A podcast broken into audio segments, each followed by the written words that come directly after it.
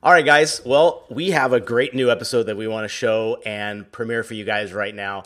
Um, I, we have hinted at this uh, a few episodes back, didn't we, Jordan? That was kind yeah, of uh, our. That's right. The, born from this idea of of sort of bringing in more perspectives and voices through this DGDC uh, podcast and discussions we have, right? Yeah. yeah. And this one is particularly special. It's something that we've been working on. Really, it's been a couple months. It's been. Yeah, I think it has been. It's been about right when we were doing the brainstorm episode. We we were thinking of this idea to, in the spirit of like like you said, diversifying, getting more voices and more perspectives that might not be seasoned, might not have 10, 15 years plus, but a younger group of designers to come together. And um, I reached out to four designers that I know via through my teaching and through other things that I've done. And the cool part too is they're in different parts of the country as well. Mm. Uh, we have Rubaie, Steven, Narek, and Mike, and they are together known as the test pilots. So a while back, we we kind of gave them the idea to like brainstorm themselves and come up with something unique. And uh, as we spoke to with them a little bit more and clearly define what the role would be and what the show would be, it became this neat thing about advice. And they told us from their perspective, I, I don't think we could have ever thought of this part ourselves, but they were like, we as young designers are being constantly hit with advice from other designers that make it sound so easy to do right?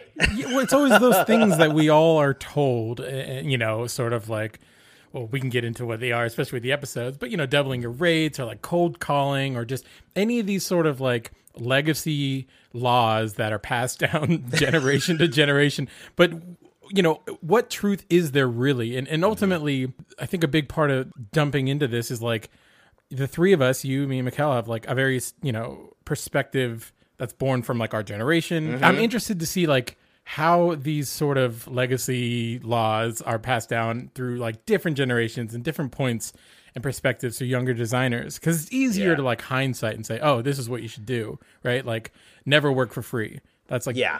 but another i look one. back i'm like i always did when i started. Mm-hmm. like it's and and so the advice we give as sort of more experienced designers i'm just you know i like the idea of, is it true? Does it actually make sense? Or is it stuff that like we don't apply now, but we certainly did growing up. And maybe that was a part of like the success is you have to do these things. Yeah. That people say not to, or people say do certain, you know, the opposite.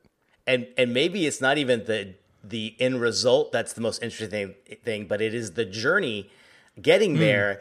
Mm. Um, so what the team did was they have picked their first task. You'll see about it in a little bit here in the episode. But the beautiful thing is they spend time taking voice recordings through the weeks that they were testing out this advice to see if it would work. And they share some really good, heartfelt, like it is just one of the greatest things I've heard. I, there I go. I went ahead and, and pimped it a little bit. It's really something so good and it's such i think most younger designers or even just new designers in this in this field will really appreciate their their their like transparency their candor and their honesty when it comes to these feelings of like anxiety and stuff and trying to do something and better yourself and better your career yeah, and in in this kickoff episode, I think is it hits it so well, you know, because again, we developed the show with them, and they kind of took it and ran, and we weren't sure how it was going to end up. You know, like mm-hmm. how how are you going to take a, you know an idea? And this first episode is all about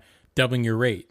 You know, and that's something we're all told. And to have these four young designers test that in mm-hmm. the real working world, and then actually capture it along the way, sort of like journaling this this test that they're doing by doubling the rate, seeing what clients say, seeing what comes out of it, and then having this test and then result at the end was just the podcast is awesome. One, I think it's like, you know, kudos. What I think makes it special is they're all so open and vulnerable, and the, the design ego, and myself included, like sometimes it's hard to to actually be that open and honest, especially when it's being recorded. Yeah. Uh, and it's like their real work. Like these were real clients. These are real jobs they took on. They're actually embracing this thing and bringing it into their actual business. And so, yeah, the podcast for me is like it is so enjoyable and interesting to kind of hear the journey in real time as they go through it. I, I totally agree, man. I, I think you guys are going to really enjoy this. We would love for you guys to participate. Let them know how they did, if it inspired you, if it made you maybe go out there and say, I'm going to try to do what they just did. Because you'll find that it's worth the shot and it's worth trying these things. Again, it's that process and the path you take to get there. Also, if you have any ideas for future advice, future things they should be testing that Yeah. you've heard along the way, let us know as well. We plan to do a few of these a year. They do take a little bit of time. Jordan and I know a little bit about putting big pro- programs and podcasts together, but I'm telling you, uh, you're really going to love this. This is the first episode of the Test Pilots.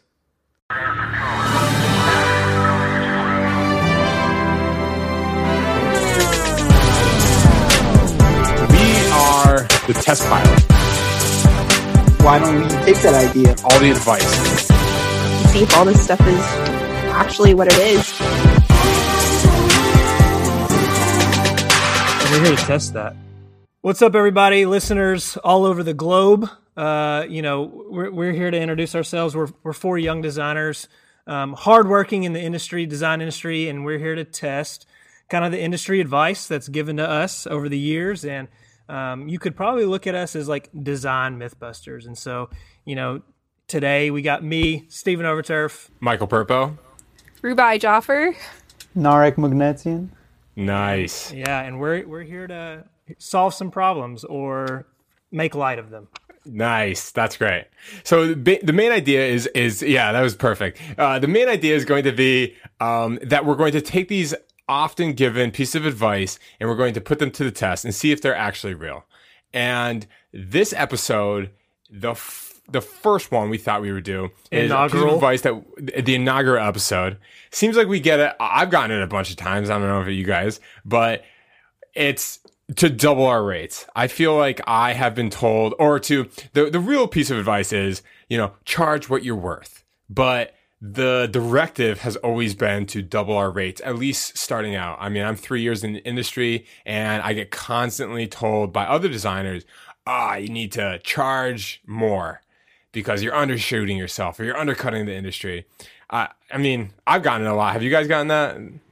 Oh yeah.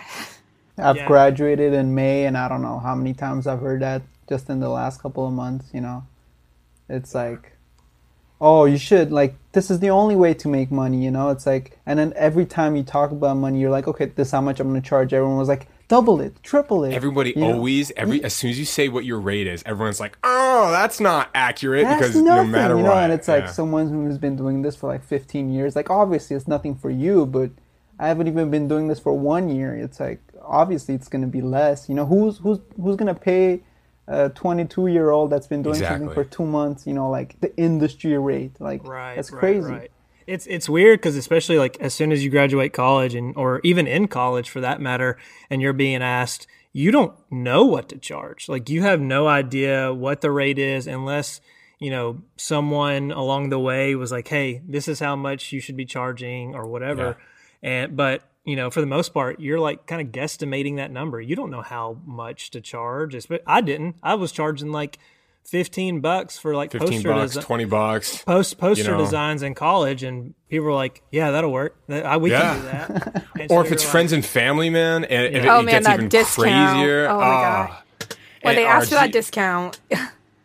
yo, can you just do me a logo? Can you? I've done so many logos and so many business cards and so many resumes and tattoos.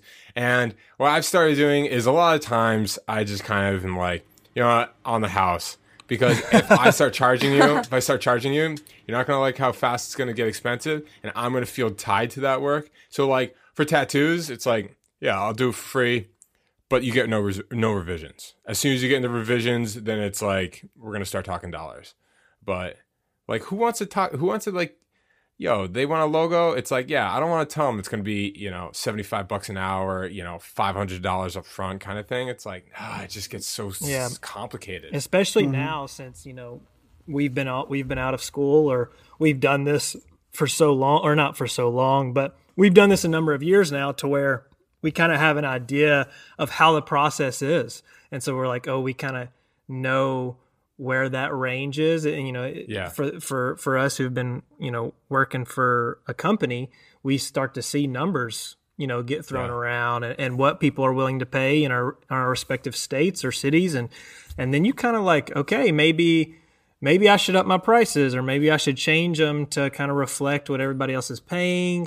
Um, but but then at the same time, you still hear other designers in the industry. It's like, oh no, that's still not enough. Like it's Still like char- char- charge more, and it's like, oh, I don't know if I can. Do you think it's one of those things you just raise it until you like get a no, and then you like kind of like go backwards, sort of thing, or I mean, personally, for me, that's what it's been like, and Yeah. I, I feel like it really just depends on the client too, um, and if they really understand the value and how important design is, and the factor of like you're really paying what you get, so or like you're yeah, what you get is what you pay for, or so. Um, so yeah, I, I really feel like that all has to be factored in, and like if it's a startup or if it's a just like a friend or if it's a well established business, there's just so many factors to put into that and keep in mind. So Rubaie, like before we even get too far down the road, we just kind of flirted around it right there, and Yep. let's just be a little bit brutally honest. What in your mind when you calculate the cost of projects? Just like give me a ballpark, maybe not a friend or family, but maybe give a, a different one for a friend or family. What would you say your hourly rate is, just if for design work? Hourly, I would say it ranges probably from like 45 to like 65. Okay, Yeah. Narek. Um, I think I'm in the like, wait, I'm like the 20, 25 range. I don't know. That's that's what I think is. That's what I was told. Like this is what you're gonna get out of school, and this is what you're gonna get get like twenty five dollars. But um, what I've learned with that is, most of the time that comes back to bite me when I tell someone twenty dollars. They're like, all right, and then you know in their head they're like counting like seven different projects I'm gonna do for them, and Yeah. I'm gonna be like, he's gonna do it in like four hours, and I'm gonna Yeah. pay him eighty bucks, you know. So now Well- like like I've totally given up on that idea of hourly because I like it's it's just hurt me, you know. It's like Yeah. not like hurt me, but like it, it, it always comes back to bite. So now I give out the value where I'm like three hundred fifty dollars, you know, four hundred dollars, and Nice. then they're like, okay, you know, like they think about it, and um, when I talk to them, I'm trying to convince them of that. Uh, this is a value. This is something that you're like you're buying. You know, you're not just like, because if if I can do it fast, then why why should I get hurt for it? You know, if I can do a logo in twenty minutes, Right. it doesn't mean it's Exactly. worth you know I've heard ten that argument dollars before. You know? Steven, what, what what's your rate? Sorry, Rubaie. Uh, yeah, kind of like Narek is saying, like I, I do I do value based pricing, but you know if I was to do an out like hourly rate, it'd be like seventy five dollars an hour. Um, Yeah. I, on the value side of things, I have I typically have a minimum, and it's I won't start a project or won't do a project unless it's a certain amount, or asterisk like it's I'm doing some sort of trade. And so like mm-hmm. if it's I'm tra- I'm trading a logo for someone else's service that I can benefit from, then that price will look different. I'll still more than likely charge them as a, a like actual, you know, currency or, you know, a cost, but it's going to be less than what I typically would because I'm also receiving an additional, you know, whatever they can provide for me. Um, I was going to ask when it comes to those projects you guys have where you just have like a flat rate, do you ever, because this is something I personally do with a lot of freelance clients, I give them like three rounds of revisions and then anything exceeding that, if they're just being too nitpicky, I then go into like an hourly rate. So that way they're really cautious with the feedback they give. Do I always guys put that do in the writing. I always put that in the proposal. However, I've actually never really gotten to that mark, and the reason why is because do you know when you get to the end of a project where you're like the you know you bounce back and forth these big kind of swings where it's you know here's the first one and then they send revisions and then you do a second one and maybe it's like a direction kind of into the revision and then the second one and then the third one is just like oh can you just change this thing? It's like yes.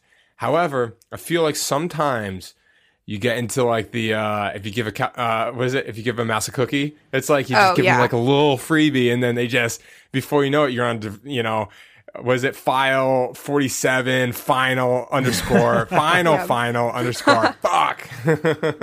I found that really useful when clients like have made mistakes on their end in regards to like measurements on something or like personally with me in packaging and stuff like I've found that I've had to do that because it's something that the client didn't inform. So having to go back and making changes accordingly. But I was just curious if you guys ever went to that extent. Yeah, I'm I'm in the a similar boat as like Michael was saying is, you know, it, it never gets to that point for me. I like right when I graduated college, I took on a project with an olive oil company, Michael, out in North Carolina, believe it or not. Very cool. And uh, you know, it was it got to the point and I don't work with them anymore. And it was it was like a packaging type project and it was like olive oil bottles. And it got to the point where I was like charging them seventy five dollars an edit.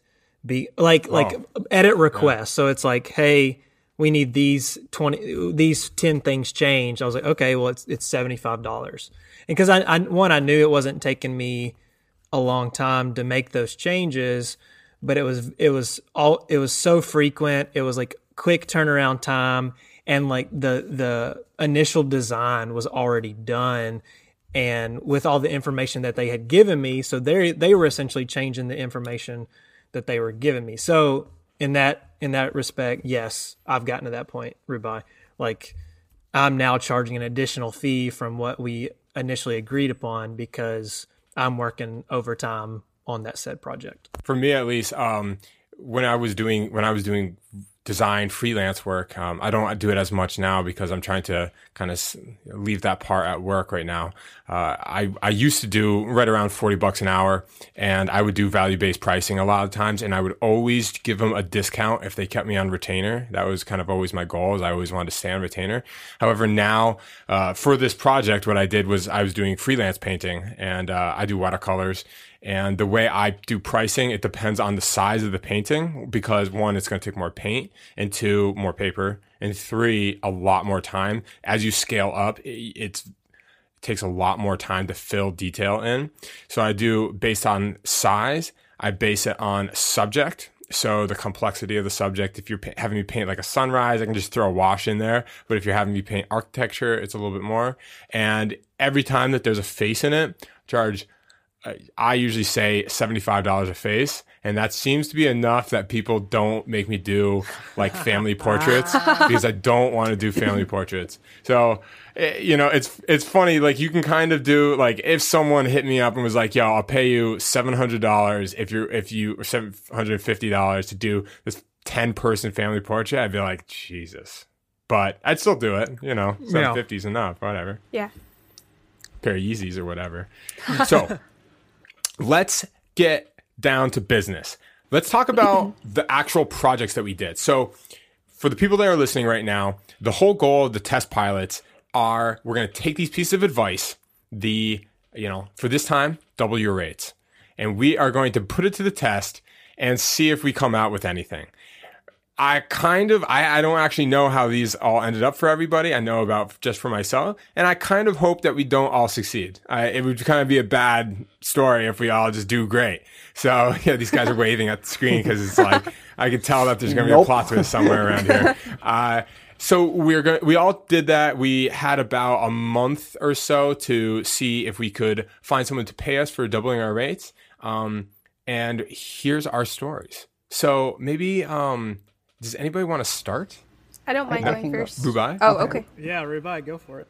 Okay, Right. so for me, the most the like the main struggle was actually trying to find a client. Um Yeah. there's a lot of people who are like, "Yeah, we'll get something started." And then it's always like the emails back and forth and back and forth. And it was really funny, literally a couple hours right before we decided to record this, I got the phone call saying like, "Hey, yeah, let's do it." Today is Wednesday, September 23rd, 2020. We're actually going to be recording the podcast in a couple of hours. So the timing of this couldn't be any more perfect. Um, I just got off the phone with a client and I officially have a freelance client for this. I did have to sign an NDA, but we were able to have the pricing work out to where it made me successful and able to actually put that advice to the test and have it work. So yeah, I'm really stoked about it. Um, hopefully, I'll be able to share some of what I make soon. Um, overall, it, it's it's a very happy day. Um, I'm stoked, and I'm still amazed by the timing. But yeah, good news. I wasn't able to double, but I was able to raise the price by 25%, Nice. which is like something. So I think that that was pretty yeah. awesome. there was a lot No, of like freaking checks out. forth. Yeah. Um, I mean, it's for a logo, so like it was a pretty steep price to begin with. So I, I completely understand why they'd only want to do 25% more. Um, yeah. And I mean, to be honest, I was genuinely so hesitant to even like say the number. So It's so I- real, man. I got those jitters when I when I typed it out, and I literally like almost deleted my message and like almost rewrote it. It's so intense. Why do we It feel really that way around money? Why do we feel that? I don't I don't know. It's such like it's it's so weird because it's like you're really I mean money really sets things into like motion when it comes to like really realizing how much your work is worth. Um for me it was like I was trying so hard not to have a shaky voice because this was all happening over the phone. Like it was Oh. a phone call. So I was like trying so hard not to like just blurt out a lower number, but I was like gonna do it. I had to like literally type it out on my phone and just read it. That's awesome. Yeah. So, eh, what can you can you give us some some some deets on this, or how much are you allowed to share about this? So, from what I know, my client is sending an NDA. So, I will say my normal pricing for a logo is usually like 750 minimum. Perfect. So, we just we agreed upon something close to like 900 or so, and I feel like that's the most info I can give. But the good Yeah. thing is he also has like brands that are going to be under that main brand. So, I know that there's more projects that are going to come down the Hell line. yeah. So, just to keep it cohesive, he's going to stick with the same designer. So I know it's going to be worth it in the long run. That's awesome, man. Yo, so that's so exciting. Is that like is that price just for the the parent company, and then there will be more? uh I guess like the more logos that you do for him, it'll be you'll have to quote him again for those other ones. Or, Yeah, okay, basically. sweet. So it wasn't it wasn't just like that one price for all of them. No, It it's just for the main parent company, and then from there, he's like, "There's all these sub brands. I'm going to need packaging and all this other stuff." So I'm like, "It's So a you ripple set the precedent at 25% increase, but you're going to Yeah. get like six of those. So Yeah. basically, Rubaie got like a 400% Trog- increase. Yeah, yeah. Boom, let's go. Yeah, That's so cool. So uh, give me like an idea of um, the size of this project related to other projects you've done in the past. Um, is this like a big one? Is this a small one? Mid- middle size? Honestly, this is probably the biggest one, which is like yeah. what's wild to me because most of the times it's like already working for a brand that's pre-existing. Um, if not, it's just like a small startup or something. But like this guy actually has funding. He's trying to get things like FDA approved and stuff. So like I know he's the real deal. Um, Hell yeah. yeah. I think that's a win. for I, th- I think Yeah, we, I, yeah, Ru- Rubaie. Ru- I mean, making more it. money than she typically would have on a project. That's a W. Boom. I mean, W. if she's like making yeah. uh, $150 more, I mean, it's not double, but when you you know multiply it by six or five or how many more other projects she's gonna get out of this, like that's gonna be like she got a separate other project that Yeah. you know it's gonna be like, like one full price. It's like awesome. Adam, you know, Yeah. just doing a challenge. That's crazy. Nark, do you want to uh, go next and tell us, tell us Okay. about your experience? Well, I mean, the the part about this is uh, I don't have that much experience. You know, like I didn't have a proposal, I didn't have a contract, I didn't have, Yeah. uh, I didn't even have much experience like talking to a client like that. Everything I had before was like things that I knew, people I knew. Okay, and it's kind of random. I don't actually have an update on the project. I've never, I think I, I already said this, but building a contract and a and the proposal. I don't know. For someone who's a professional designer, I don't know why it's taking me so long and why it's causing me anxiety, but maybe I should just push through it and get it done. I know I'm gonna do it one of these days at like 2 a.m. or something, but um, I'm kind of feeling overwhelmed with work and, you know, personal life and family and trying to balance it all. And I think it's a struggle that that maybe we don't talk about or it's a challenge and I knew there were going to be challenges along the way. So I think I just have to push through and get these done cuz this client is waiting on me. You know, I got to make that money. So, so so this thing happened. Someone I knew, but they they contacted me with like another person. I don't want to say things cuz I feel like they might listen to this and they might Yeah. know, but you know, it, it's not it's not bad on them. It's all my fault. So, uh, what happened was, I think it's been a week since I last recorded something. I have contacted someone who was previously interested in a logo. I mean, she told me. I mean, we've we've spoken before. She's a friend, a friend from school, and um, she works for someone who needs design work done. I'm I'm not the best at reaching out to people, um, so this is gonna be a, this is gonna be a fun challenge. I've never actually made a proposal or a contract. That's that's something else that I'm gonna have to kind of teach myself and learn. I talked to this person and they said, okay, let's do a logo for us for this brand, like this nonprofit thing. And I was like, they were like, how much would you charge for something like that? We don't have a lot of money. And I was like, I don't know, like 350 bucks. like I Yeah, just yeah, said that. how much you got? Yeah. Yeah. I was like, I was like, I said that before, before we even did this whole podcast thing, you know. And then she like, I didn't hear anything for like a month or so, and then after we did our thing, like that same week, I was in contact with them, and they were like, okay, let's, I'll set you up with the person, the contact person, whatever. And then they were like, yeah, we we saw your portfolio website, it was great. We we, we were told about your rates, it was great. I'm like, okay, cool, you know. I talked to them and then like kind of everything just started going bad from there you know like at first i was like i'll How get so? to the proposal i'll get to the contract i'll eventually do it you know and then you know a couple of days passed this this whole point i've started a new job you know like my first Oh. design job so i'm Oh. like you know i'm at work full time i come home and this is the first time that i've had to design 40 hours a week and that's all i do like i'm on photoshop every single i'm on illustrator every single day I'm uploading images, I'm like exporting. It's like organization. My computer, like, it's crazy, you know. My brain is getting like, and then and then I'm like, I'll get to it, I'll get to it, you know. In the back of my head, like, I'm not even keeping track of time. I know it's not gonna end well, you know. In the back of my head, I'm like, oh, I'm gonna salvage it, I'm gonna salvage it, I'm gonna make it work. At one point, well, this is something unfortunate that happened. Was most of California was on fire. There's like these crazy fires. I don't know. Um probably everyone knows by now by the time this episode airs but like the sky is orange.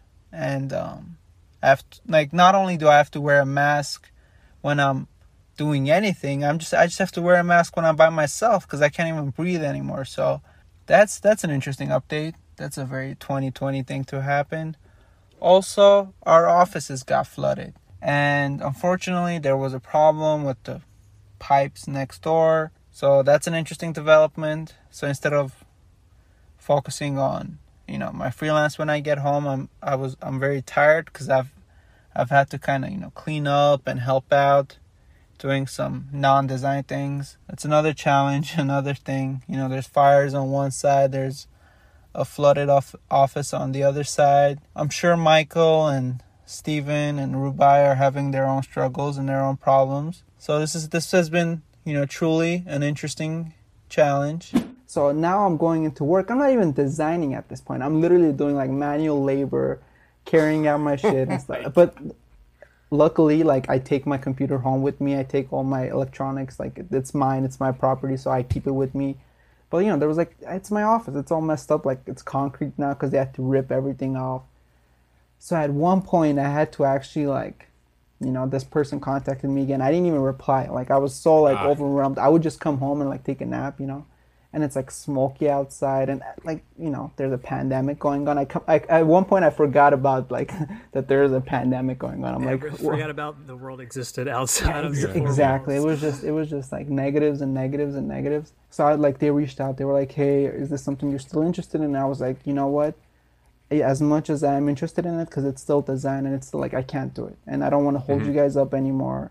But the small win that i had was um, i upload my designs on redbubble and TeePublic Okay. and um, someone told me some youtube video or someone someone told me um, when you put your stickers on redbubble and you get a sale you get a commission it's a couple of cents. It's only like you get like 25 cents or something you can set that percentage from 20% to 120% and you'll still get sales. I increased the percentage of my stickers on redbubble and i think my shirt even though i've only gotten like two or three sales i have increased my percentages to over hundred percent. So what i used to make before was 20% so if i sold something that was two dollars i would only make 20 cents but now if I if I sell something, it's it's actually four dollars, you know. But you know, I'll make more. I make like two dollars. So instead of I don't have to sell ten stickers to make two dollars now. I can just sell one and make two dollars. And actually, I, I sold a couple things, and um, I don't know. I think there's traffic going to my stores organically. I'm not advertising. I haven't even posted it on my feed. Um, but that's a way that I quickly doubled my rates and earned, you know, a couple of dollars. Obviously, I can scale this more and grow it. Okay, so instead of making 20 cents, you'll make $2, which is like, it's not a lot in the grand scheme of things. So I did that. I was like, you know what, this stuff Nice. counts. Yeah, but it, And- add- and it adds up over time. You know. And I said that in the first, the first, I think when I did the first recording, I even said that I was like, this is something I'm gonna do. And in the back of my head, I'm like, I don't even care about that. I'm gonna get all this money from this logo job. I'm Yeah. gonna be the Have other you thing sold that- any stickers? Do you think? I did, I did, and they sold, and I got like two, I got two two dollars out of it, you know. Let's go! So like, and, yeah. Two dollars. and and, and uh, I got a couple of sales, so I think I, I'm up to like fourteen dollars now or something. Yeah. Dude, that's let's awesome. and, and, and, and I put the same designs on TeePublic, and I sold it. So I, I'm up to like twelve bucks on TeePublic. You're and an the apparel crazy, designer. This now. story. You're an This apparel story. designer. and I and I sold it on shirts and a mask, I think. And so now, um, the, the cool thing about TeePublic and Red, Redbubble is maybe we can talk about this in an episode one day. Is it's a print on demand. So you as a designer, all you have to do is just upload, and the company takes care of everything, and they just pay you for you know having your art up there. So I This didn't. is I literally. sponsored by T TeePublic or Redbubble. Exactly. but I mean, if, if you guys want a link for either one of those, you know. um, but it but it was one of those things where I just like I put it up and I don't know, random people bought it, and I thought it was my friends at first, but I looked at the sales and they were like random people. Dude, that's So- so cool. That is honestly That's awesome. That was a roller coaster of a ride, but honestly, that was that couldn't have ended any better. That's such a great story. Logo project to a warehouse being flooded to Yeah. selling stickers and T-shirts online. yeah, It was it was, making it was ma- hard to not tell you guys about the. I think even Nick asked at one point. He was like, "How's your job?" I'm like, "I can tell them now." I even had photos and videos on my phone that I was gonna send you guys, but then I'm like, it'll be more interesting if I just get like a reaction out of you. I haven't even told that's- them, so I'll, I'll tell Nick We, after need, we this. need to like clip it, like clip this part of your story for social, for the DGDC social, and then also Yeah. include the videos Yeah. of the flood, flooding warehouse. Oh, you, you, sh- you should see my office now because they cut the drywall out. So like literally my office is empty. Like half of it is just cut off because it was all water damage. So I'm just sitting there. Like you can see my legs from the outside. Um, but it, it's it's it's been a ride. Yeah, that was another thing. But I learned a lot. You know, I learned. You know, now I'm not, I, before I accept any other jobs, before I accept anything, I'm gonna make a contract for myself. I'm gonna make a proposal template. I'm gonna get it all checked, and then I'm gonna start like, okay, Yeah. you can you can ask. Dude, me freelance, man, it's a freaking wild west. It is. Yes, uh, yes. Oh yeah. One thing, I mean, I, I think if I was to show someone what my uh, what my early contracts were, it's literally like me typing it out and as like formal writing as I can on an email and being like, by replying to this with confirm, then you're signing this contract, and it's like. I don't think that would hold up in law if we're being honest here. You, you, you'd, be, you'd be surprised. Like I have, I have an electronic contract that I had a friend of mine who is a lawyer go over, and I was like, "Hey, is this like binding?" And she goes, "I mean, if they sign that, if you have down there like." You, this is an electronic signature. If you sign mm-hmm. this, you know, and it has their email attached to it. She's like, I mean, by law, that's accepting just as much as like a verbal contract or like something written. So I'm like, okay. Luckily, Alright, I haven't had. out. Luckily, I haven't had any issues. But you know, so far so good. I mean, even text messages can back you up on that type of stuff. I once had a client who just started dodging my phone calls when it came to paying me, so much to the point I had to like use my boyfriend's phone with her not knowing that it was my phone number, and then she finally picked up, and I was like.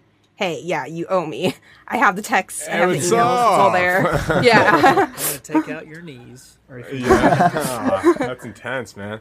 yeah. So, Steven, what do you? Uh, what was your experience like?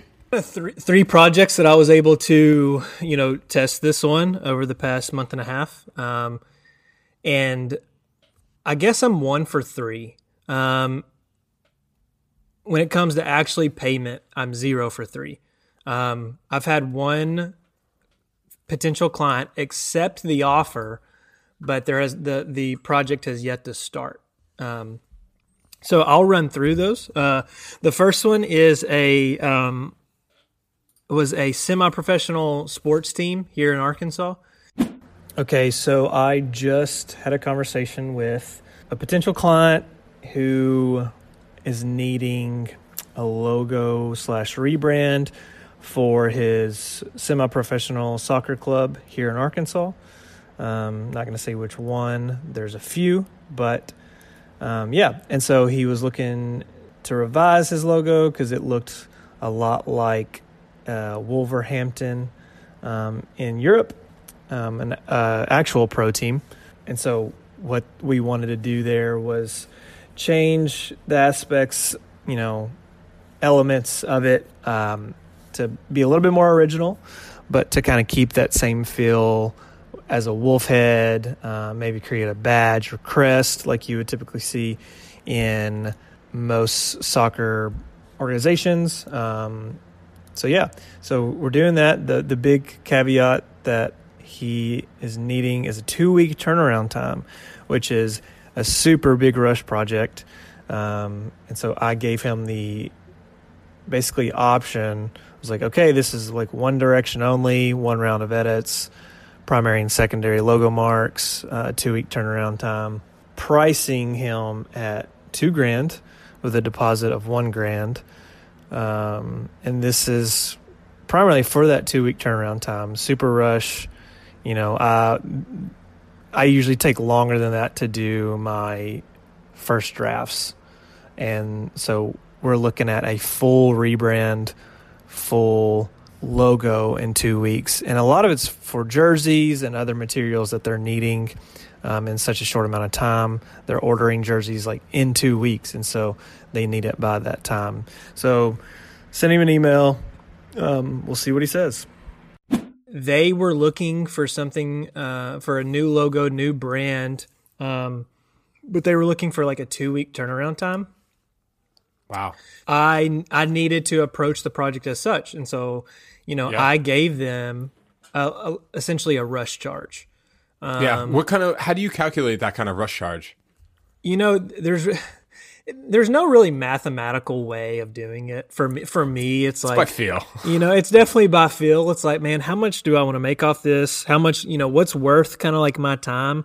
If I'm gonna if I'm gonna turn around and do something in two weeks, you know, I want a good chunk of money out of it. And that like I'm not like greedy, but it's like I don't want to just make the normal amount when I'm like stressing myself over something like this, you know? Yeah. And so we're gonna have to cancel plans, or you're gonna have to? Yeah, yeah, not yeah. do something that you wanted to do. Right. Yeah. And they were one a two week turnaround time.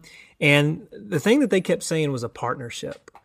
They're like, hey, we're looking for a partnership. And I, I was trying to get that out of them as far as what they meant by it.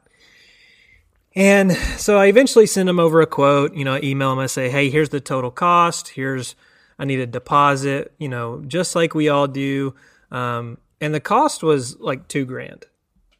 And What kind, what kind of deposit do you require for a two grand project? just hypothetically, I no matter no matter the cost, um, it's fifty percent up front. fifty percent up front. Now, if, Nice. if if there's like a, a a client or a business, they're like, man, we we can't really do that. I'll work with them. You know, I'll be like, okay, well, you know, pay in installments.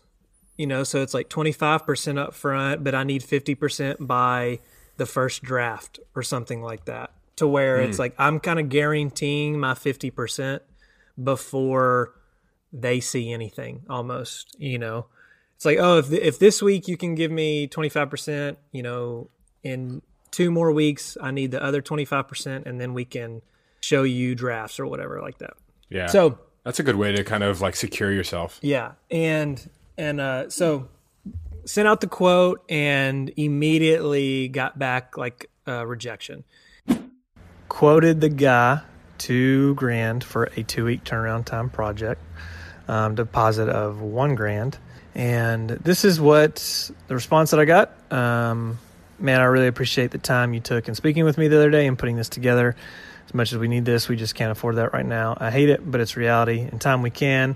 But we were really looking for more of a partnership of sort. I know your work has value to it, and I wouldn't want to take away from that at all. Just being transparent with you, most of us are donating our time and dipping in our pockets to keep this alive. Kind regards. So, you know, worth a shot, shot in the dark. Definitely a lot of like struggles there with the quick turnaround time.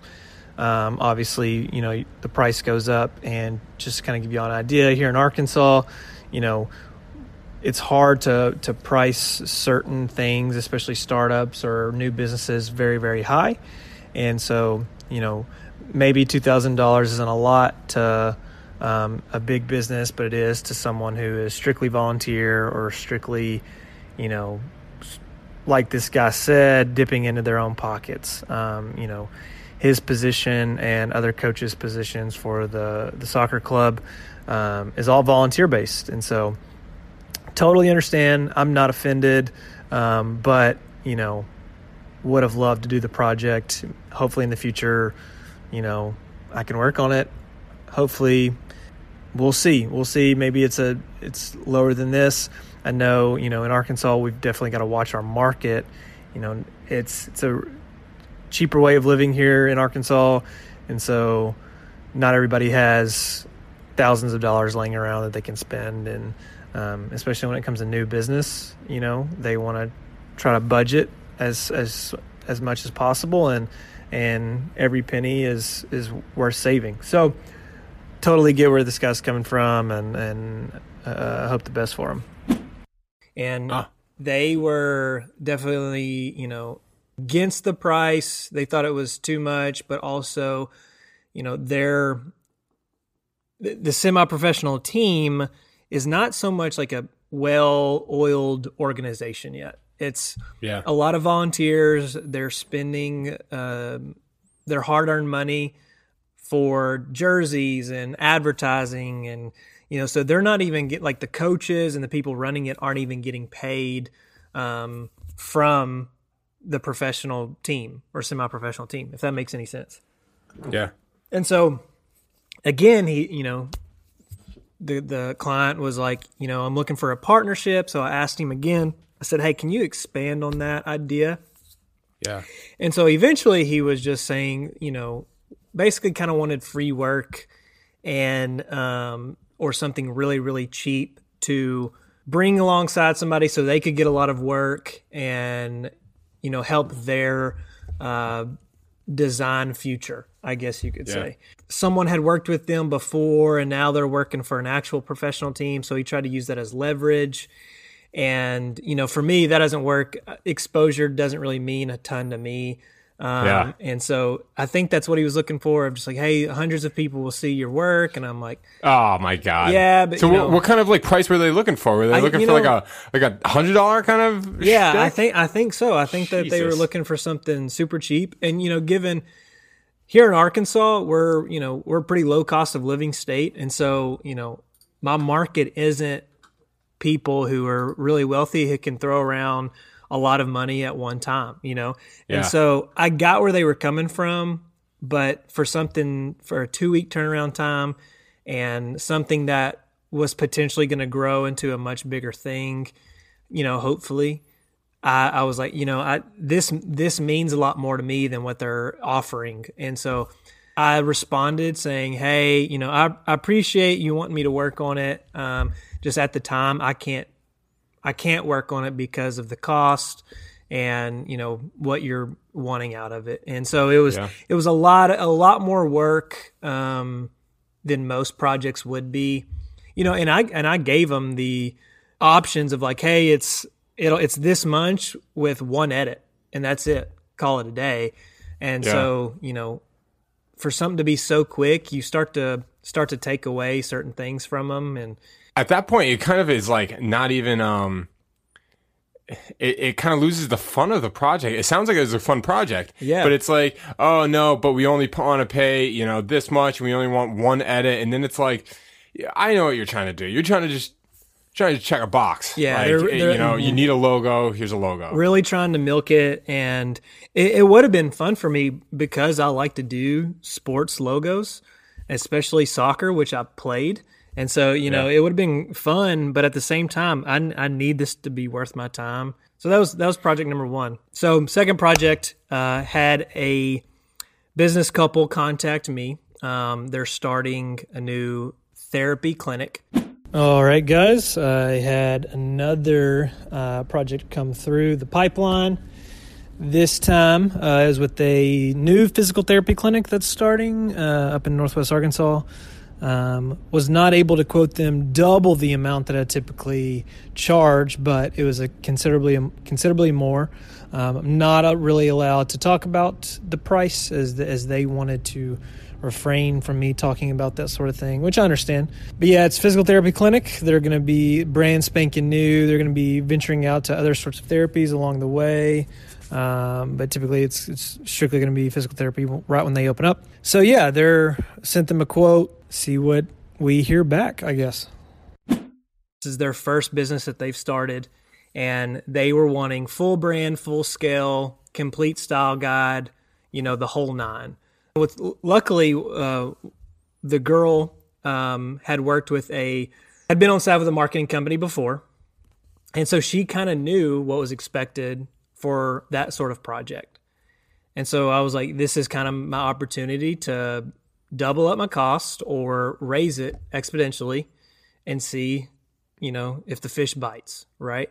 Yeah. And so I did just that. Um, can't I, I agreed to to not say the price for them, um, but it's I mean one of the bigger projects I'll work on as a as a logo designer. You know, f- full scale like primary, secondary colors, type, Nice. like you name it. I'm gonna e- hopefully eventually do it. And so, the the biggest issue was was hearing back from them. Um, that was one thing that was kind of a struggle is getting in contact with them and then hearing back, and then ultimately sent them over a real quote. I thought I was going to get ghosted again. It was a couple days, few days before I heard it back from them. So I sent another message, another email. It's like, "Hey, just want to check in." You As know, per so- my last my last per, email. per per my last email. And for me, I was scared that they were going to ghost. You know, I thought I was like, man, here here we go. I priced way too high. yeah. You know, they're going to completely, you know, go with someone else who's going to be super cheap. Finally got a response and they accepted. Good news. We got an approval. Had to kind of bug the client a few times. Uh, sent off the quote. Um, didn't hear back for an entire week. And eventually I stopped contacting them after two or three text messages and an email or two. Um, and was just like, okay, we're just not going to hear back. Maybe they didn't like the price and decided to ghost. But eventually I got a text back and they were gung ho about it. They just aren't going to move forward quite yet. They wanted to get their business loan in, but they approved the price. So once we get once once they get that squared away, we'll be able to move in on the project and, and start. So raising my prices for this time worked. Um, uh, next phase, we'll be waiting on them to get their business loan in and then sign some paperwork, and then we're off. Um, and Nice. so big win. The the thing that we're waiting on now is a business loan. So this was something that I didn't think Huh. you had thought of, um, especially starting a new business. They're not going to start paying on anything until they get that business loan, especially a new business loan.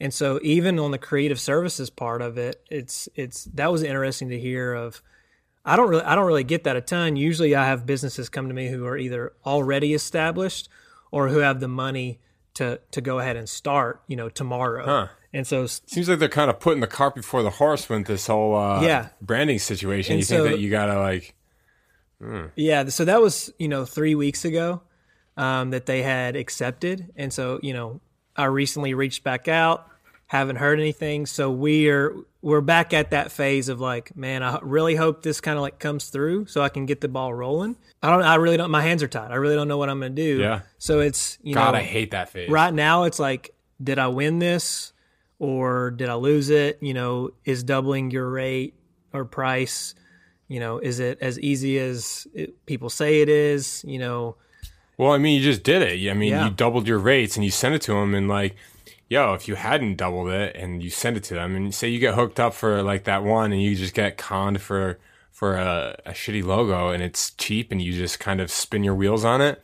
It's like, dude, maybe you saved money by not spending time. You know, I think Yeah. that God, that's a good soundbite. Yeah, and this Uh, this wasn't even this wasn't even one that like I send like a full proposal deck, you know. And, and I, Yeah. I, I've been freelancing for like five years, and so I didn't really have a proposal deck ready. I would, you know, kind of like Narek was saying, I just sent him an email of like, here's your here's your price, you know, that sort of thing. Um, and I, I still do contracts and stuff, but like it wasn't as formal, and they accepted. But so is it a win? Is it a loss? I'm not sure yet. Hopefully, it turns out to be a win. Um, I, I think it's a win for the most part. As oh, I doubled my rate or I increased my rate, and they accepted the offer. So it's like, okay, I guess testing it worked. Now it's Yeah. now it's the next phase of following through and actually doing the project and getting paid.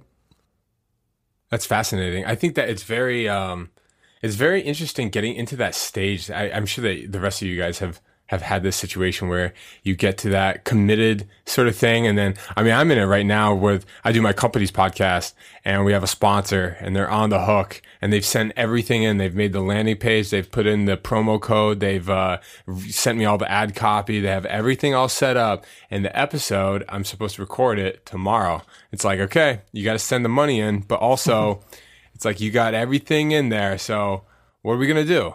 And I don't know. Like I never really know the answer with that. I feel like it's really tough with the podcast too in this case versus like design because I mean with people who do like the half up front and then the other half afterwards like personally I don't do that very often usually what I do is I like wait for them to like give the final go I'll send them that invoice have them do the payment then I'll send over the files I don't know how you guys go about it Yeah, I've heard that's. that's I, I definitely I will not give them files until after they pay.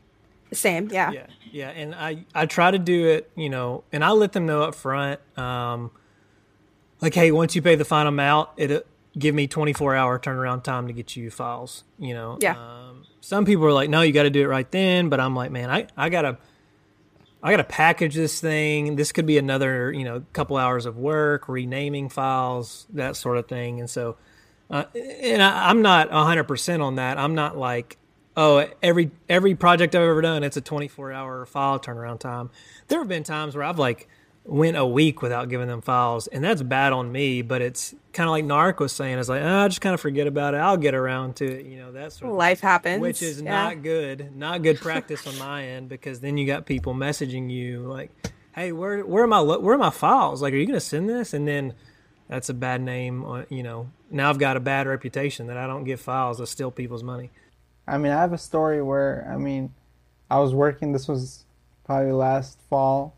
It was like a lo- local thing. You know, someone knew me, and they were like, "Okay, I'll pay you this much per month." Right, and I was like crazy. I was like, okay, they're like, we just need you to do like some social media things, right? And now I don't know anything, and um, so I'm like, yeah, I just start designing for them, you know, like right off the bat. They're like, hey, do this, and I'm like, okay, done. Email it to you. They're like, okay, cool okay, do this, okay, done. And then at one point, I'm like, I'm gonna get paid, right? They're like, yeah, yeah, the check's on the way. And then I get the Oh. check. I'm like, cool, cool, I got the check. You know, I got like one check. And then it's like the next month, and they're like, oh, do this and do that and do this and do that. And then I'm like, I'm gonna get paid. They're like, yeah, yeah, you're gonna get paid. You got paid last month, you know. I'm like, sure, okay, sounds good. You know, there's no contract, nothing exists. I'm just literally just doing this Fly, out of like flying by the like edge of your seat. yeah. I'm just like whatever, you know. I'm telling my friends, they're like, "You're getting paid to design. That's sick." You know, they, they don't, they don't. No one knows about design. You know, it's like no one knows about contracts and stuff. You know, it's like the people I'm surrounded with are as lost as I am. Oh man, just the blind So- leading so- the blind on that one. And then and then it's Oh. like okay, and then and then I'm like, oh, they're like, okay, this month we'll we'll pay you next month. We'll just double it. And I was like, okay, that's. I mean, that's not what we agreed to, but whatever. You know, I don't know anything. I'm just happy. I'm getting paid. You know, I'm like doing this shit in class. Like I'm sitting there. I'm like designing, and then I'm like sending an email. I get home. I do another thing. Whatever. I'm not even keeping track of my time. Ah, And then and then and then they, they didn't pay me. oh no That's the thing. They didn't pay me. Like two months passed, and this guy came. He literally came to my house, and he was like, "Hey man, like you know, I'm sorry and all this." And He's like, it's like next time you should probably have a contract. I'm like, yeah, I know that now. Now I realize Did he that. did he back pay you? Did he like hook you up at no, all? he or didn't. what He didn't. He, oh I didn't, my I didn't god, even know about that. I didn't even know about anything like that. This is how I lost. And Oh I no. said last, ye- yeah, like probably like, this is more than a Dude, year ago, two years ago. I don't know. So this is before you had Nick's class. Oh yeah, Dude, way folks before. Okay, get yeah. beat up for that shit, man. If I if Oh I my Yeah. told God. if I told Nick, I feel like Nick is gonna hear this and he's gonna smack me. You know, like even now. Sorry, Nick, if you're listening to this. No people. I, I, I mean, he's not literally gonna hit me. He just, he just that it's, it's, it's like having a professor like Nick, where he's like, get paid before, have a contract, do this, do Yeah. that. You know, make everything in writing. If someone wants you to do something extra, a revision, anything, have that in writing. It's You know, interesting. Nick's- it's yeah. Interesting. go ahead. no, you're fine. I'm cutting you off. I apologize. It's it's interesting to see how other people besides creatives treat creatives in that sense of like, oh, Oh, it's yeah. this like artsy thing. They don't really deal with the formalities, but it's like, no, we we do. We've got to protect ourselves as much as we can Well- because I know no one else will. Well, it's also because they think that it's just fun. Like, you're just drawing stuff. It's no big deal. Mm-hmm. But, like, there's so much thought process and stuff. And I feel like that's something that really helps sell your price. Like, he wanted to know why I was charging that much. And I feel like once you give a breakdown and you explain your process, that really validates the cost and the price that you're giving them. Um, because like just explaining to him how logos take research there's a sketching phase there's exploration then you go digital you have options then go into color and then all the other things that follow that really like that explanation really sold him over so I think people don't really think of creatives like what you were saying like they don't understand that there's so much structure involved in what we do Well, one thing that helps me is uh, the way I think of it. Is uh, if I tell someone, it's kind of like a service. You know, if you had a plumber come to your house, you wouldn't be like, "Hey, why don't you show me like some things?" you know, like if if someone like did a service for you, like for your house, for your car, you know, and they demanded payment, you wouldn't be like, "Hey, maybe let me think about it, or let me look at it, let me show my," because like, that's some of the things that people will tell me. They'll be like, "Oh, let me show my." let me show someone what you did and maybe maybe that'll be worth paying it's like it's it's a, it's like the way people think about it they don't think about it as a service they literally think about like you're selling them a painting or something Yeah. So, Mike, what was what was kind of your experience? You know, going through this process of charging more or you know Yeah. doubling up. Dude, I loved it, man. I uh, I had some, I had a little bit of success, and but maybe because I'm I'm doing with like way smaller projects than what you guys were doing. Um, I picked up, not picked up, but I got more into painting uh, this year. It was one of my goals, but also definitely led into the whole uh, friggin' quarantine lifestyle. Um, I started painting essentially because I was just going out of my mind, just surrounded by the world, uh, especially during March. I was just going crazy. So I started painting a ton, and it really just led to some escapism. So to- after I painted, I think I painted 20 paintings um, between March and I think April. And in that time, I afterwards I was like, all right, I'm gonna start opening up slow for some commissions, get down my uh, my process.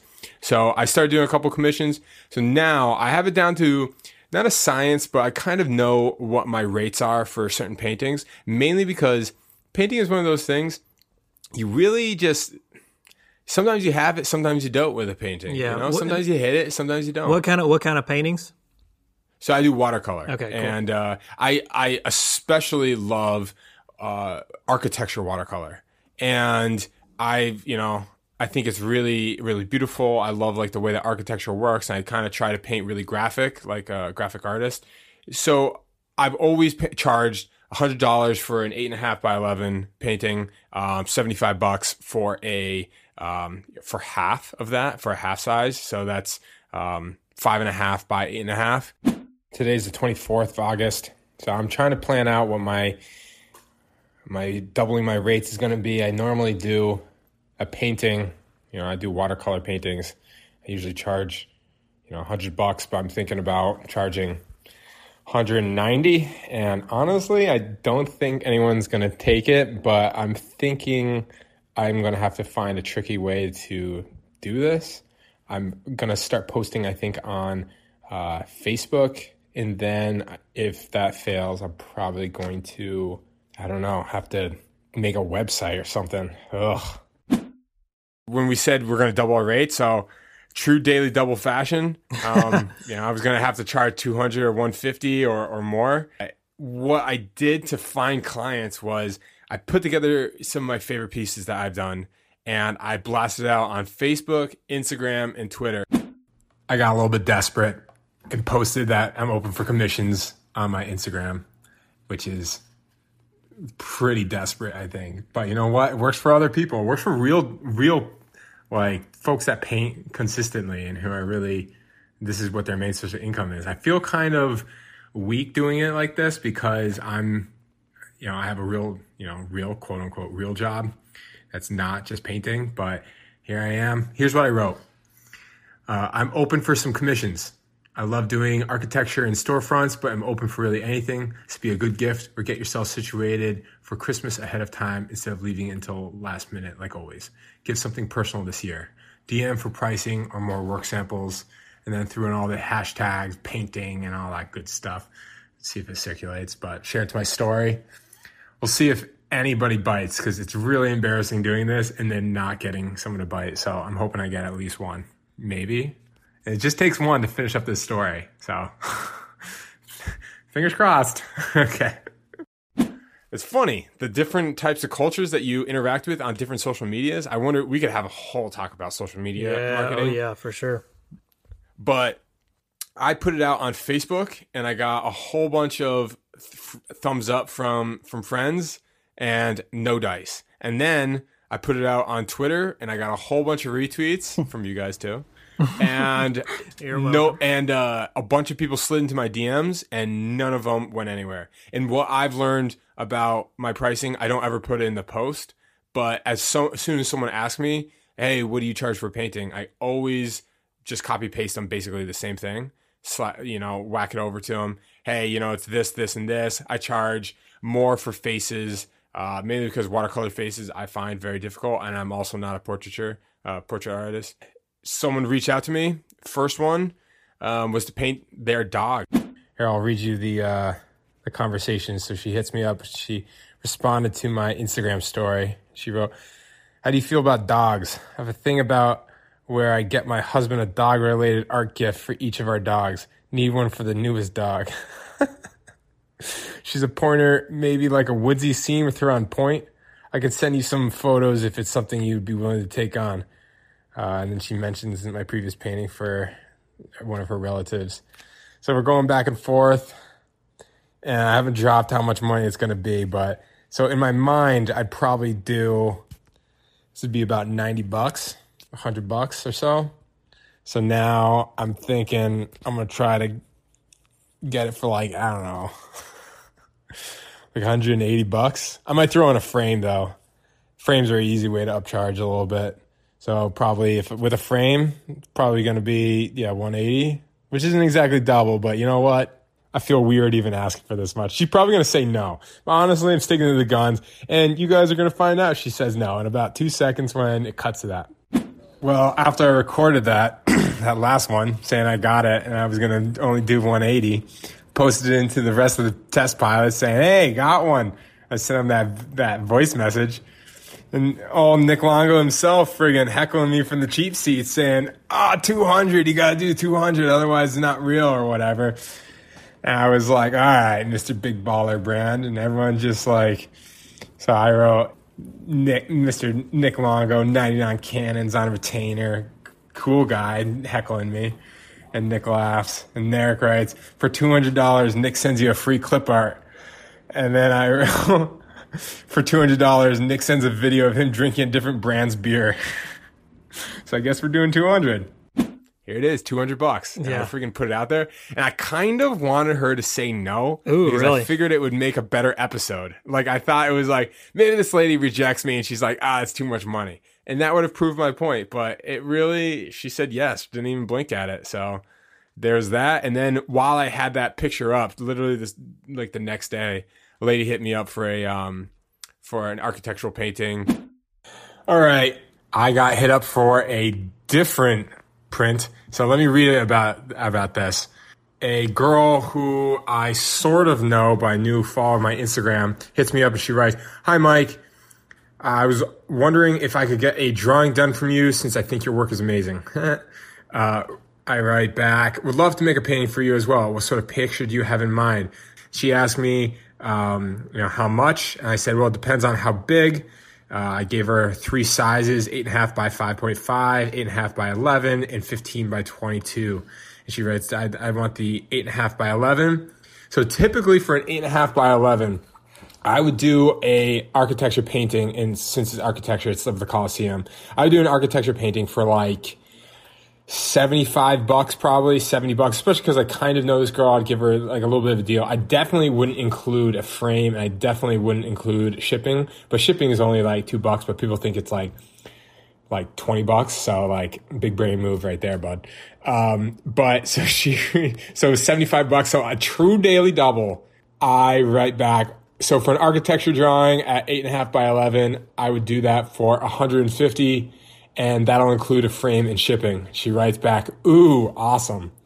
So, ooh, awesome doesn't exactly mean that she's going to pay me. Uh, she might have to be like, oh, let me check what my budget's like. But she didn't blanch at it, and I did take the advice of double your rates. So, Nick Longo, don't even try to, don't, don't at me on this one. All right, let's see if she actually pays. All right, get this literally probably 25 minutes later, how do you want me to pay you? And I said, I typically take 50% up front. And she's like, okay, how much? I said, hit me with 75 right now and I'll try and work on it this weekend, blah, blah, blah. She goes, cool. That's awesome. And she hit me with a Venmo. So you know what? Maybe this doubling your rates thing isn't exactly a hoax after all. And God, I can't believe that's actually true. I am floored. So now I gotta actually go paint this thing. and uh, actually, you know, got paid in full for that one. I already mailed oh, it wow. out. So um, yeah, it's I take fifty percent up front, fifty percent on on on done, and all this money. You know, it sounds so bougie, but it's like. I always call it beer money. It's not just for beer. Yeah, you know. Well, dude, now you got a lot of gotta, beer. now you got to double your rate next time until someone says no. Just keep keep That's up in it. Just keep, keep up in it. So you know, it's it's such a one thing about fine art.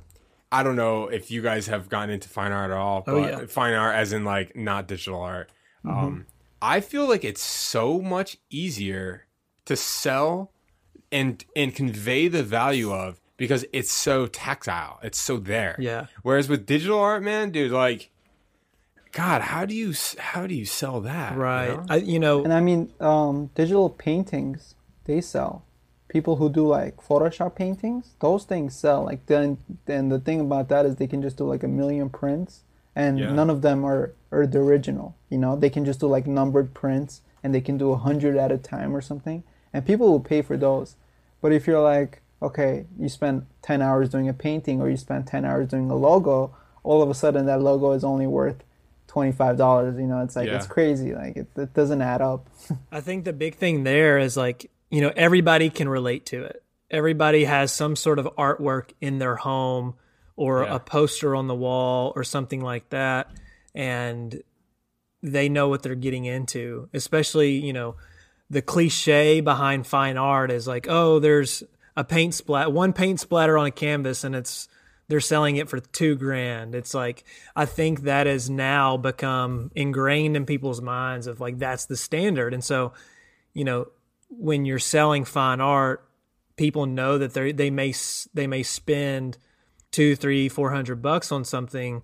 Um, with digital art, not everybody can relate to it. Not everybody's starting a business tomorrow or, or understands it. Or yeah. understands it. It's such a not really, but like a newer concept to a lot of people of uh, someone's behind a screen making a logo versus someone is spending money on oil paints and brushes and a canvas and then they're spending hours upon hours painting it and they probably they they know that better than they know you know the digital side of what we do.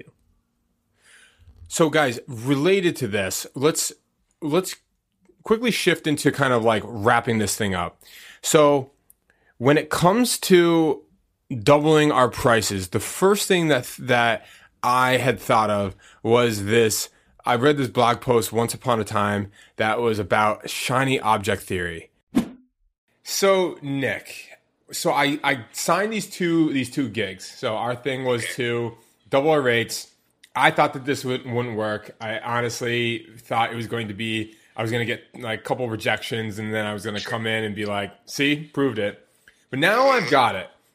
So what I wanted to ask you about is when you actually do hike up your rates in like the real world, not in just like um like a controlled setting like we're doing. There's something out there. I forgot what the actual name of the study is, but it's like shiny shiny object theory, which has to do with when you pay more, you expect more. So Okay. when it comes to this, part of the reasons why I've never really wanted to step up my freelancing is because then you get into this shiny object theory where I'm starting to worry that it's going to one take the fun out of it and two cause the client to expect more. And Okay. how do you handle those things? Do you are you just confident enough in your in your ability to deliver that you that you know that you're going to back it up no matter what, or do you kind of have a different way to approach it? I would say, well, where you really take the big risks in, in in your rates going up are with new clients, right? With with someone who has you haven't put any kind of bid in or had any experience with in the past. So typically, I always say, how do they know I that I'm I'm asking for more? How do they know to expect more when all they've gotten is one quote from me? Obviously, one uh, an existing client, if you went to them and say, "Hey, my rates have gone up," and it's now here, sure, I think there's a bigger pressure to to deliver and show that that extra money was was worth it, and you're showing them what you've learned or what you've now got under your sleeve to even do better for them. But the new client, you know, how do they know to expect more? That the only time I'm, I ever get confident enough to really do that with a new client is to be honest with you when you when I've shared some story or talked to another designer who has told me they've done it and had good success. So there's always that that reassurance that when you've heard from other people and they say they've done it, uh, it gives you that it gives you that uh, a little advantage that you're like I'm doing something in the in the right direction. All they can do is say either no or um, can we can we can we find a way to make this a little less. I appreciate your time, Nick. You got it, buddy. So I kind of was worried when we said we were going to double our rates. What if we double our, our rates and then our clients uh, suddenly treat it and they become huge pains in the neck because ah they're paying twice as much. You know, I'm going to be twice as much of a pain in the neck. Essentially, did you guys find that? Well, I feel like it's different in this situation, at least for me personally, because it's not a client that's coming back, it's a new client. So they don't know what my average rate is, which is why it's like they don't expect to have more. Um, if it's a returning client and you're raising the price, I could see how that could happen. Ah, Yeah. I mean, if I have anything to say, is probably raising like if you're in my situation, if you're in school, if you're just out of school, maybe raising your rates shouldn't be a thing you're thinking about. Maybe just getting work done, just getting the process done, which is what I had the biggest problem with, was just getting all going through all those steps. And if you are someone when you get to a process where you're sending out contracts and proposals and you're doing work and consistently, you know, not like once a year. If you're doing something consistently, maybe at that point you can be like, hey, I can make more money doing this. Then consider raising your rates. But um, if you're in my situation, then this is what I'm gonna do: is I'm just gonna focus on getting my process That's set really good. before before I focus on you know. That's a really good mindset to have. Good, yeah. or when it comes to freelancing in general, even let's think about it in like a big sense. I I think that there's something to be said about even getting your feet in in the in the door, and sometimes the way to get traffic and get projects under your belt and learn the the the experience of the talk of going back and forth with the client and doing revisions and and exporting files for the real world and not just for a class. Sometimes the easiest way to do that is to have a lower rate. So if we were to take the piece of advice from the beginning of this show which is hey you should double your rate i think that maybe that's true in the future coming out of college and in college, or maybe even relate, not even related to college, but when you're starting freelance, maybe you should have a little bit lower rate because it'll be easier to get the experience and your feet wet in the freelancing world. And then as you do that, start looking around, figuring out what your rates are by raising them up until you start getting into the, you know, an area that you feel comfortable with. And and kind of just send it, man. People people don't know exactly what you're doing. Educate them, like Rubaie said, and uh, start freaking driving that home and and and then you'll kind of are going to be started paid what you're worth Yeah, definitely. The like the sound bite of like just double your rates. It you know, Yeah. it is it's not as like double your rates and you'll get paid more. Yeah, it sounds great, but I think it's it's- Technically true. It's so situ Yeah, exactly. It's so situational to where well maybe I'm not in the season of life to where I'm able to do that. Um, you know, and like Narek is saying, let's let me iron out my process first and make sure that this is actually attainable. Everything that you y'all have said has been spot on as far as man doubling my rates. Like, would love to do that, but I don't even know if I'm in the place to double my rates. Maybe I need to iron out these things, like Narek is saying, and then and then once I get comfortable, then we'll we see if if that is feasible and I'm able to to do that. there you go There's also just like the factor of even setting your rate when you're straight out of college. Like, how do you decipher that and decide on that? So, like, the way that I figured it out was like I got laid off from the job I got straight out of college, and then I had no choice but to freelance. And trying to figure out my rate at that point, it was so hard. So, getting the advice of like double your rate, that's really intimidating. super Yeah. I think that you know, looking, it's going to be different for everybody because Rubaie lives in California and I live in North Carolina. So, and and depending on where you are, how much, for example, what your cost of living is and your and your burn, you know, if you have student student loans, but you know, if it's not feasible for you to double your rates or for to you to raise your rates, maybe you got to go the other way and you got to work on quantity and you just got to be uh, if you're freelancing, man, just just running that hustle, start just start handing out CDs on the side. You know, you know what I mean? Like Out the back of start building trunk, up that hype. That's and in up. a sense, no matter what, you're still winning too, because you're speeding up your process too, and you're becoming a faster Exactly. designer. So at the end, some way, somehow, you're winning. and then you're you're probably learning something along the way as far as how to do business better, quicker. Like you're saying, just yeah. Now now I know how to haggle more, or now I know how to like you know talk to clients better, or sell sell my service even more, that sort of thing.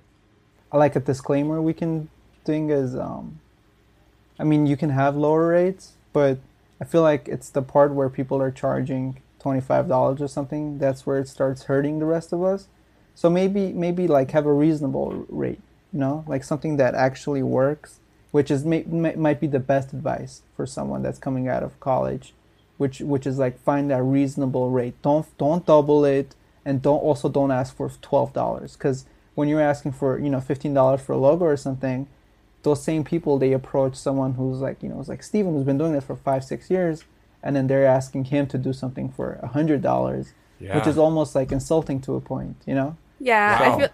Well, personally, like with the company I work for, like we outsource things, but we're like using things like Design Pickle and Fiverr, and I feel like yeah, that's great for like smaller things like product crops and stuff like that. But when you're mm-hmm. gonna say, oh, I can get a logo off of Fiverr for like 75 bucks. It those services honestly, I feel like they're doing a disservice to designers who are like independent contractors and freelancers who have this as like their full time source of income. Um so yeah, just that's just piggybacking off of what Narek had to say.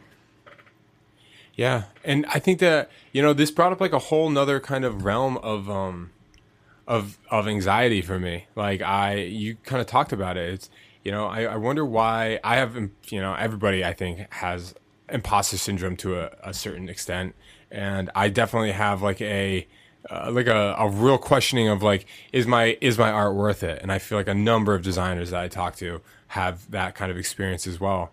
Um, I talked to Nick about it, and one thing that was really interesting is there is the the question of you know is this work worth the amount of money I'm charging for it?